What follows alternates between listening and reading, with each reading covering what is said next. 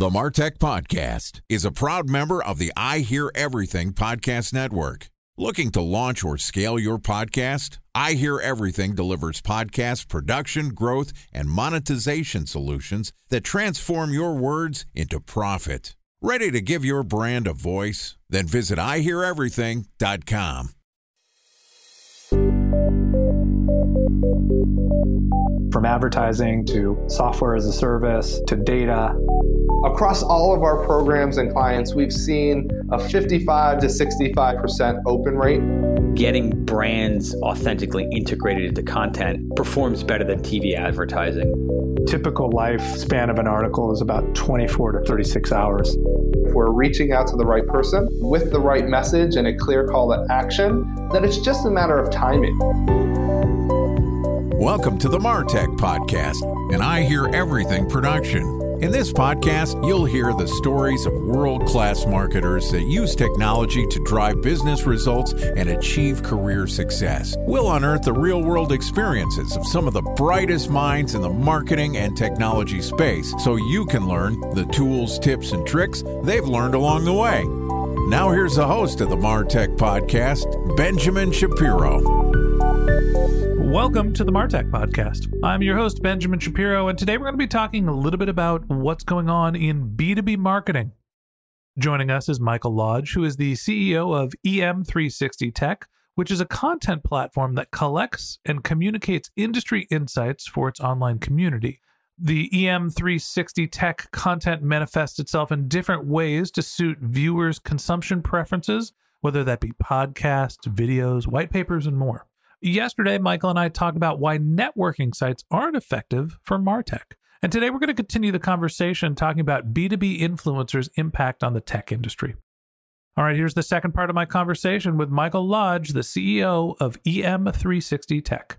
Michael, welcome back to the Martech podcast. Great to be back, Ben. Thank you. Excited to have you back on the show and continue our conversation. You know, yesterday we were talking about how LinkedIn is great for getting access to virtually anyone in a professional setting. But the content they're promoting on their platform isn't really useful for networking anymore. It's a lot of self promotion, a lot of memes that are not necessarily thought leadership or really providing much value. So, what people have started to do is gravitate towards these digital communities that are a little bit more verticalized. I made the point at the end of the episode that whether you're hosting an event, a community, a podcast, a party, there's always some sort of, I don't know, inferred knowledge that you have by being the host.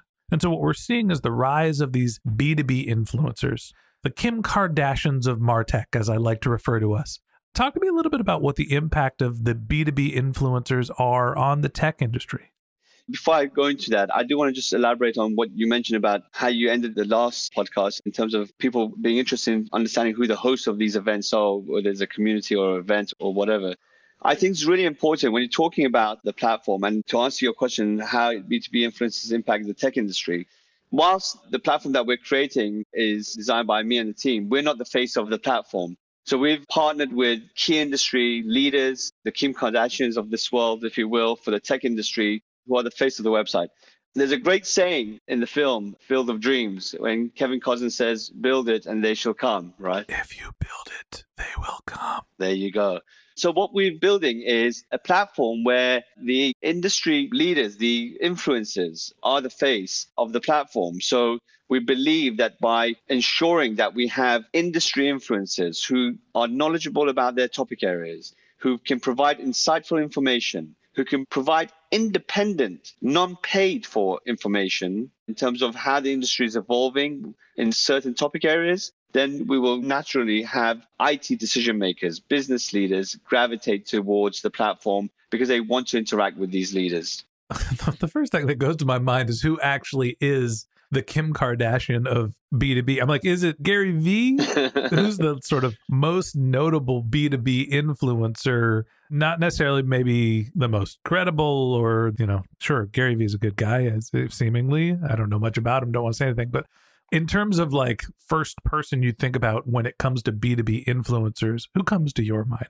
Just talking about Gary, I think Gary Vee is amazing. Gives great advice from a B2C standpoint. But if you ask me who's the Gary Vee of our industry, I would say there's quite a few. In data management, you got people like Susan Walsh. And if you ever get a chance, check her out, Google her. She's amazing. She's a data guru. In security, you got people like Rich Steiner, ex Gartner, excellent podcast moderator, very engaging. These guys that we work with, who are our partners, are not just the Gary Vee's of their world, the key factors as to why companies, large corporations, Bank of America's, the Wells Fargo's, the Exxons of this world, implement certain technologies is because they go to these sort of individuals first to get guidance on what they should be doing in terms of data management or cybersecurity or AI. So these are the guys that provide all the influences of the tech world in my case. I can already tell you what our social media content is going to be coming out of this episode. Scott Brinker is the Kim Kardashian of the Martech industry. And I mean that with the utmost respect. I love Scott. Sure, Kim Kardashian, people might think different things about her, but in terms of her influence on social media, you know, when we think about Martech specifically, my first thought goes to Scott Brinker, the godfather, basically the founder of the industry. And we're all working off of his coattails. Time for a one minute break to hear from our presenting sponsor, Mutinex. In 1919, John Wanamaker said, Half the money I spend on advertising is wasted. I just don't know which half. Well, the advertising landscape has changed since then, and instead of reaching your audience on two channels, you're probably reaching them on 20. Turns out John didn't know how easy he had it. But that doesn't mean that you should give up on striving towards marketing effectiveness. No matter how complex your marketing strategy is, Mutinex Growth OS is the market mix modeling platform that measures the impact of marketing on your bottom line. Mutinex's market mix modeling platform calibrates your insights against the latest market conditions so you can make media and marketing investment decisions confidently and quickly. Ready to take your team from I think to I know? Then join brands like Samsung, ING, and Asahi who make better marketing decisions with Mutinex. Mutinex Growth OS. Your best decision starts here. To learn more about Mutinex, go to mutinex.co. That's M U T I N E X dot co. Okay, here's the rest of today's interview.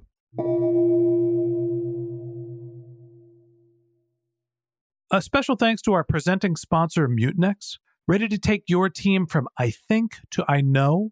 Then join brands like Samsung, ING, and Asahi who make better marketing decisions with Mutinex. Mutinex Growth OS, the marketing mix modeling platform that makes measuring ROI fast, easy, and cost effective. Request a demo at mutinex.co. That's M U T I N E X dot co.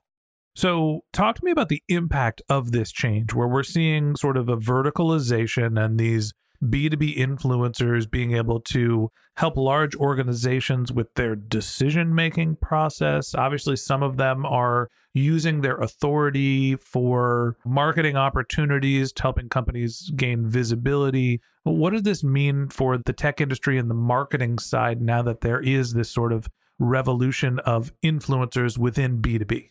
I don't think it's anything new. I think these influences have been around for many years, but I think they're getting more notoriety now as we develop. Look, unlike B2C and in a lot of cases B2B, the companies, large companies, the Palo Altos, the Blackberries of this world, the IBMs of this world, they're not selling a $100 product, right? They're selling a product that runs into millions of dollars. And before they're able to sell this solution, or before a CIO or IT director decides to buy this solution, they're going to get validation. So companies need industrial validation in order to tr- attract their customers and grow their business vertically. And this can be achieved by creating content, but also by engaging with an influencer in the space. So before Bank of America goes and invests millions on a platform that IBM has produced, they would typically go to an influencer and get their opinion, their guidance, and that guidance is usually done in the form of a pros and cons sort of white paper that they would sell to the Bank of America, for example. So getting validated by influencers doesn't just help the companies grow their business, but also shows them as thought leaders or experts in their space. All right. So this helps in getting the right message out to the right audience and ultimately allows them to win potential new clients. So the influencers or the analysts that we work with are a key component of why marketing or tech companies who are looking to market their products want to align themselves with these industry analysts or industry influencers. So there's ways for the industry influencers to be able to monetize their clout, right? They're providing guidance, they're providing visibility, awareness within the organization. Talk to me about some of the ways that the B2B influencers, this is a selfish question. Hopefully someday I'll get to be an industry influencer in something. maybe it's Martech, maybe it's podcast. I think you're being modest. I'm sure you already are. Well, I appreciate that. And I don't know how modest I'm being. Someday my ship's going to come in. what are some of the ways that the B2B influencers are monetizing and how are they thinking about making money and taking credit and accolades from their fame?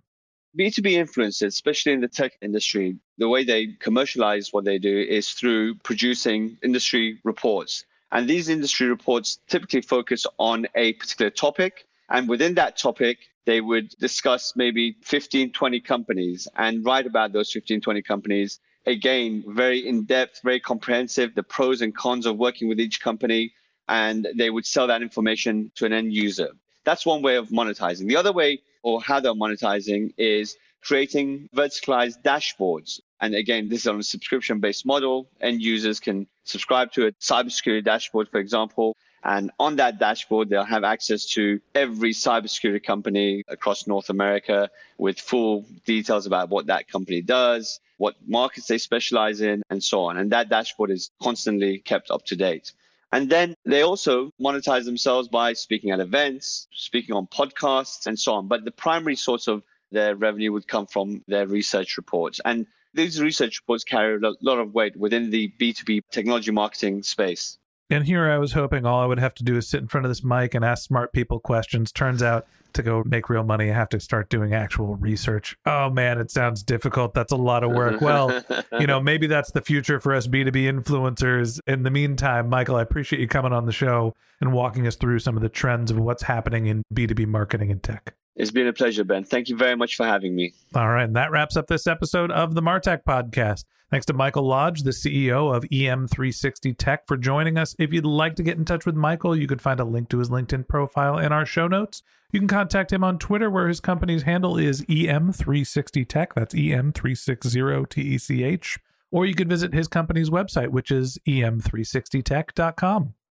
Just one more link in our show notes I'd like to tell you about. If you didn't have a chance to take notes while you were listening to this podcast, head over to martechpod.com where we have summaries of all of our episodes and contact information for our guests. You can also subscribe to our weekly newsletter, and you can even send us your topic suggestions or your marketing questions, which we'll answer live on our show. Of course, you can always reach out on social media. Our handle is MarTechPod, M A R T E C H P O D, on LinkedIn, Twitter, Instagram, and Facebook, or you can contact me directly. My handle is Ben J. Shap, B E N J S H A P. And if you haven't subscribed yet and you want a daily stream of marketing and technology knowledge in your podcast feed, we're going to publish an episode every day this year. So hit the subscribe button in your podcast app and we'll be back in your feed tomorrow morning. All right, that's it for today. But until next time, my advice is to just focus on keeping your customers happy.